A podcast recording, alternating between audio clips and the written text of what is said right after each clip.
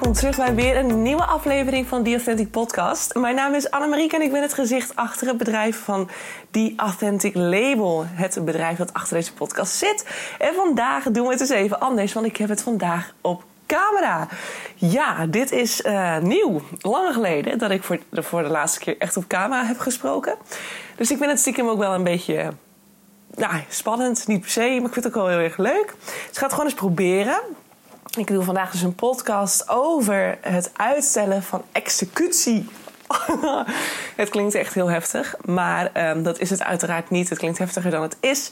Deze woorden zijn ja, die komen van een vriend van mij. Een vriend van mij die ik afgelopen week weer eens gezien had. Dat was een lange tijd geleden, superleuk. En we hadden het onder andere over het helen van je gevoelens. Het aankijken van je gevoelens. Alleen durven zijn. In stilte durven zitten en uh, dat vooral ervaren. En toen zei ik ook tegen hem: er zijn heel veel mensen die ik ken.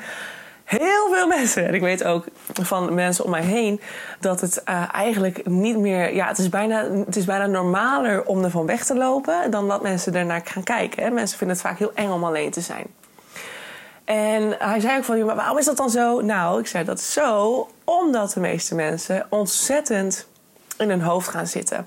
Ontzettend bang zijn van wat er gebeurt als je alleen gaat zijn. Um, wat komt er dan los? En dat is nogal wat. Hè? Ik heb het zelf ook gehad. Ik ben, uh, toen ik hier kwam wonen, dat was vlak voor corona. Toen ging ik voor het eerst echt alleen wonen. Ik had daarvoor wel een paar keer was ik uit huis geweest en had ik huisgenoten steeds. Maar um, ja, ik wilde dit keer toch graag uh, uh, alleen. Want ik vond het fijner om alleen in een studiootje te zitten en alleen gewoon lekker mijn eigen keuken, mijn eigen badkamer, gewoon relaxed. Alleen vond ik het gewoon doodeng. Weet je, ik had altijd in het begin dat ik mijn tv aan, of ik had muziek aan, of ik was, ik was altijd afleiding aan het zoeken. Om maar niet helemaal in stilte te hoeven zitten. En ik weet nog, op een gegeven moment kwam dus corona, kwam de lockdown. En toen moesten we ineens thuis zijn. En ik moest dus studeren. Oftewel, de tv moest uit, de muziek moest uit. En ik was alleen. All by myself. Met mijn gedachten, met mijn gevoelens. En ik vond het vreselijk confronterend. Ik vond het heel heftig. Dus ik snap heel goed dat mensen zeggen: uh, Ja, nee, ik wil niet alleen zijn. Nee, ik vind het eng om alleen te zijn. Ik wil graag met mensen zijn. Ik ga, als ik alleen thuis ben, dan ga ik naar mijn vriend. Of dan ga ik uh, naar vriendinnen. Of uh, ik ga direct slapen. Of ik ga dan toch maar een film kijken. Want ik vind het niet fijn om alleen te zijn. Er zijn natuurlijk genoeg redenen te bedenken waarom we dat niet willen. Dus het is ook helemaal niet gek dat zoveel mensen dat ervaren. I've been there, ik weet het. Maar hij gaf wel een, een hele. Ja, en ik sta daar natuurlijk volledig achter en ik heb het ook natuurlijk vaak genoeg gezegd. Maar hij zei heel mooi: is niet kijken naar je gevoelens, weglopen van jezelf eigenlijk. Is dat niet meer dan uitstel van executie? Waarom zou je dat doen? Toen dacht ik allereerst, wauw, ik vind het echt amazing dat een man dat dus zegt. Want ja, ik heb met weinig mannen hier gesprekken over. En het feit dat hij dat noemde, dacht ik, jeetje, wat een wijze gozer ben jij. heel tof, heel tof. Um, en dat is iets wat we eigenlijk allemaal gewoon mogen onthouden, mogen aanleren, mogen aannemen. Misschien de vraag al eerst: waarom lopen we weg van onszelf? Waarom vinden we het zo eng om alleen te zijn? Nou, en ik weet het antwoord wel, want ik heb er natuurlijk zelf ook zo voor gestaan. Als ik alleen ben, dan komen alle gedachten en emoties en gevoelens. En ik vond het gewoon heel eng in principe om uit huis te gaan. Ik was toen 22, in principe was ik al een paar keer weg geweest. Maar ik kwam elke keer weer terug. En dit keer was het voor het echtje. Ik ging echt ging ik weg. En ik dacht, want ik had vroeger heel veel heimwee. Ik was dus heel bang, als ik alleen ga zitten in stilte, alles gaat uit, dan was ik ontzettend bang dat ik ineens een klap kreeg. En dat ik dus ontzettend veel heimwee zou krijgen en weg zou willen uit huis, uit dit huis, weg, terug naar mijn ouders. Want nee, ik had nog steeds helemaal de overtuiging van ik heb altijd heimwee gehad, dus nu ook. Daar was ik heel bang voor. Uiteindelijk gebeurde dat natuurlijk helemaal niet. Hè? Want op een gegeven moment moest ik wel eraan toegeven. Moest ik wel gewoon een keer denken van... oké, ik weet, ik vind het super eng om stil te zijn. Om alleen te zitten. Om geen afleiding te hebben. Maar ik ga het nu gewoon doen. En toen heb ik alles uitgezet. En toen heb ik het gewoon ervaren. Ik heb het ondergaan. En eigenlijk dacht ik achteraf... was dit nou zo eng?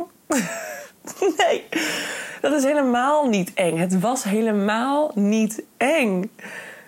Maar toch ben je in je hoofd zo bang dat je geconfronteerd wordt met mega veel emoties en gevoelens en ugh, shit. So I get it, weet je. Ik snap heel goed dat we daar gewoon liever niet aan toegeven. Dat we gewoon lekker vooral in afleiding blijven zitten. Lekker doorgaan. Focussen op werk. Focussen op dit. Focussen op dat. Vrienden, familie. Um, um, relaties. Uh, prikkels. Ja, weet je. Dus noem het maar op. Om maar niet alleen te hoeven zijn met jezelf. Want ja, vaak is het grappig. Eigenlijk is het ook wel heel grappig als je erover nadenkt. Is dat we onszelf dus vaak enger vinden dan dat we een ander vinden. Want een ander geeft ons de afleiding, dus houdt ons weg bij de emoties. Maar waarom zijn we dan zo bang voor emoties? En gevoelens? Dat is ook een goede vraag.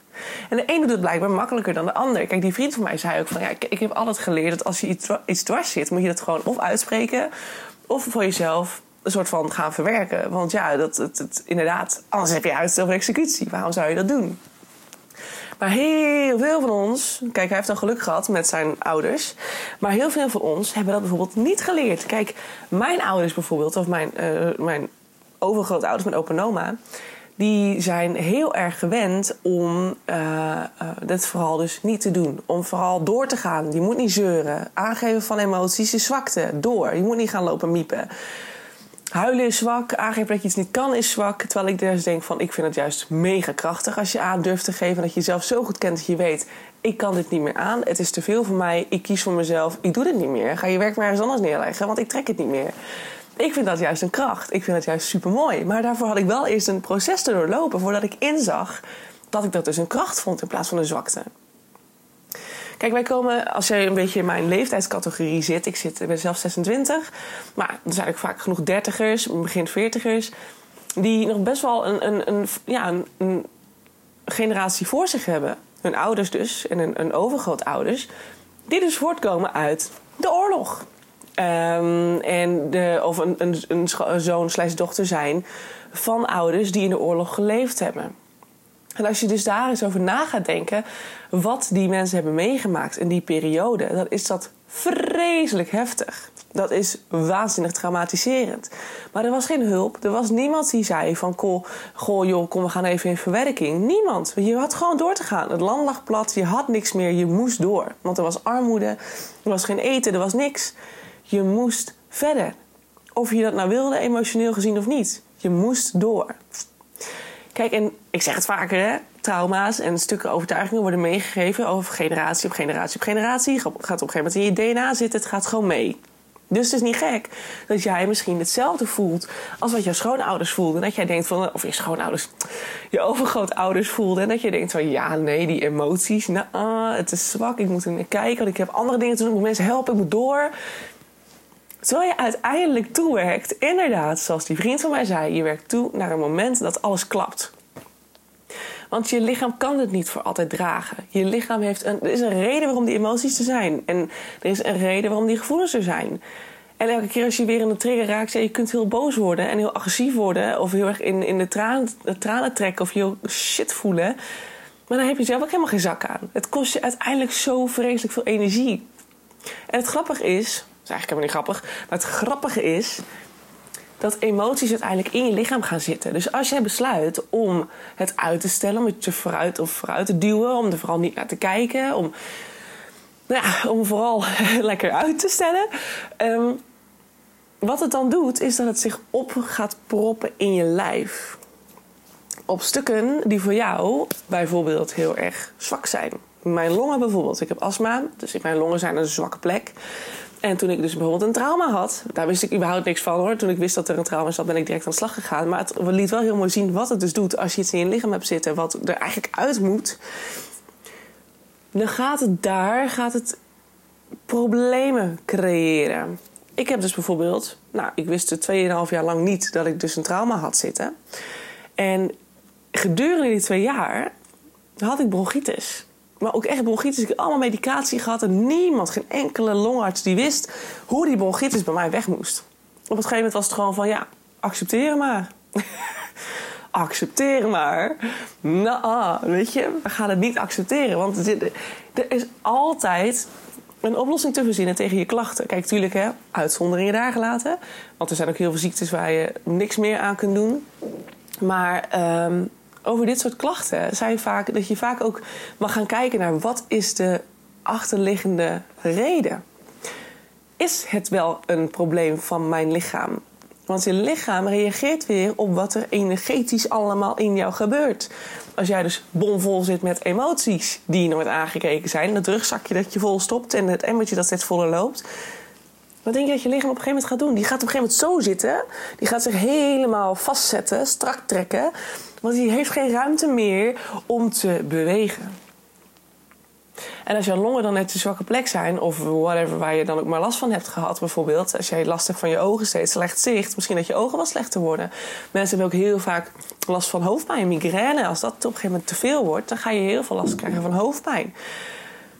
Het zijn allemaal stukken waar jouw lichaam op gaat reageren op het moment dat jij dus zelf niks doet aan het helen en aan het aankijken van de emoties en gevoelens.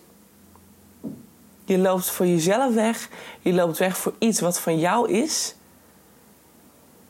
En door dat te doen stel je eigenlijk alleen maar de zooi uit tot het moment dat het straks een keer klapt en je in een burn-out terechtkomt of in een depressie belandt. En ook daar, I've been there. ik heb nooit echt geconstateerd een depressie of een burn-out gekregen, maar weet je, dat, dat is nooit echt geconstateerd door een psycholoog, maar zo voelde ik me wel. Dat ik echt dacht van, nou, waarom, waarom kom ik mijn bed nog uit s ochtends? Daar ben ik nog nooit geweest. Ik ben altijd stuiterbal, super enthousiast, mega leuk, we alles doen. Maar zover als daar ben ik nog nooit geweest. En toen dacht ik, things need a change. Toen ben ik in zelfreflectie gedoken. En het vervelende is, als je op een gegeven moment echt rock bottom zit... dan moet je dus heel veel werk doen om daar weer uit te komen. Ik ben dus ook maandenlang bezig geweest. Met er vervolgens nog een psycholoog erbij, met therapie en alles.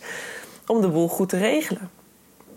Kijk, en als je dat gewoon van tevoren, stuk voor stuk... elke keer als je iets ervaart, je gaat het oppakken dan ben je die ellende uiteindelijk voor. Je houdt je lichaam clean, je houdt licht in je lijf, je houdt je hoofd schoon, je houdt je. Nou ja, je kunt, je kunt dingen helen die je later dus niet meer in de weg zitten. Dus dat is ook ideaal. Dus het bespaart je energie uiteindelijk. En als er dan een keer een moment komt dat je moe bent. Of dat, je gewoon, dat er ineens met werk iets gebeurt waarom je heel veel last ineens moet dragen. Je krijgt vet veel stress of zo dan zal je lichaam dat kunnen dragen. Dan heb je niet dat je nog meer lasten creëert voor je lijf, omdat je dus al heel veel last hebt zitten door bijvoorbeeld alles wat niet verwerkt is. Dus je bespaart jezelf uiteindelijk een hele hoop ellende. Je gaat dus niet door een executie heen als je, als je gewoon gaandeweg al werkt aan jezelf en die stappen zet. Het is soms alleen een beetje spannend. En de grap is dan ook weer van ja, wat zit daarachter? Waarom durf je niet naar jezelf te kijken? Waarom durf je niet met jezelf te zijn als iets niet eng is, als iets veilig is, als iets je geen pijn wil doen? Is, ben jij het wel. En tuurlijk, er zullen emoties komen. Er zullen tranen zijn, er zal boosheid zijn, er zal onbegrip zijn, er zal, zal een, hoop, een hoop vragen zullen er zijn op een gegeven moment als je dat durft. Maar je doet jezelf er zo'n gigantische gunst mee en uiteindelijk ook de mensen om je heen dus. Hè? Want vaak zeggen we van ja, maar ik moet er voor de ander zijn. Ja, maar je kunt er niet voor een ander zijn zolang je, jezelf, zolang je er niet voor jezelf bent. Komt mijn quote weer. Je kunt een ander niet geven wat je bij jezelf nog niet gevonden hebt. En dat is nog steeds waar. Waarom denk je dat je een ander heel veel liefde kunt geven als je jezelf nog niet eens, als je eigenlijk bij jezelf niet eens weet wat liefde, wat liefde ontvangen is? Je kunt van jezelf niet eens de liefde ontvangen. Je kunt jezelf de liefde niet geven. Waarom denk je dan wel dat je het aan een ander kunt geven? En hoe gaat diegene dat aan jou teruggeven dan, als jij niet kunt ontvangen? Dat is ook een hele interessante vraag. Je maakt het jezelf uiteindelijk zoveel makkelijker door het wel te doen. Stel ze niet uit. Ga ermee aan de slag. It's not that scary. En als zelfs die vriend van mij dat doet, hè, mochten de mannelijke luisteraar zijn, hij zegt ook, waar ben je bang voor? Ja, het is niet fijn, weet je. Ja, het is af en toe even kloten dat je dan even rottig voelt. Maar daarna voel je je gewoon veel chiller. En je bespaart jezelf heel veel rottige gevoelens in de komende periode. Jaren soms. Werk eraan dus. That's all I want to say. En ook wat die vriend van mij wil zeggen. Want ja, ik, eigenlijk gebruik ik gewoon, gebruik ik gewoon een beetje zijn quote hier. Maar nou ja, goed. Hopelijk vindt hij dat niet erg. Oké. Een hele andere podcast. Nou ja, voor de mensen die dit gewoon op Spotify luisteren of whatever, waar ook maar. Uh, is het niet anders dan normaal, want je hoort mij gewoon praten. Maar hij is dus nu ook als video te zien. En ik probeer hem op Instagram te zetten. Maar mocht dat niet lukken, dan zal ik hem op YouTube plaatsen. En dan kun je hem ook daar bekijken, zodat je daar gewoon mijn videopodcast kunt zien. En als dat leuk is, dan kan ik altijd eens kijken of we dat gewoon kunnen doorzetten. Plus, wat ik ook leuk vind aan YouTube, is dat je eronder kunt reageren. Dus als je vragen hebt erover, of als je um, nog onduidelijkheden hebt, dan kun je natuurlijk gewoon zeggen van... hey joh, vertel even, hoe werkt dit dan? En uh, ja, maar hoe zit zo dan? En je weet maak ik er wel een nieuwe podcast over. Dus share. Share, like, deel, alles. Uh, volg me vooral uh, op Spotify of waar je ook luistert. Uh, YouTube.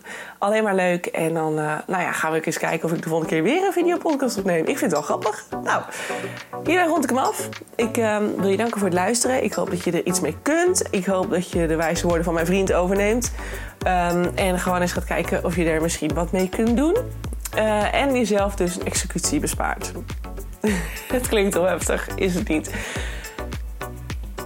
Dankjewel voor het luisteren en uh, tot snel weer. Doei doei!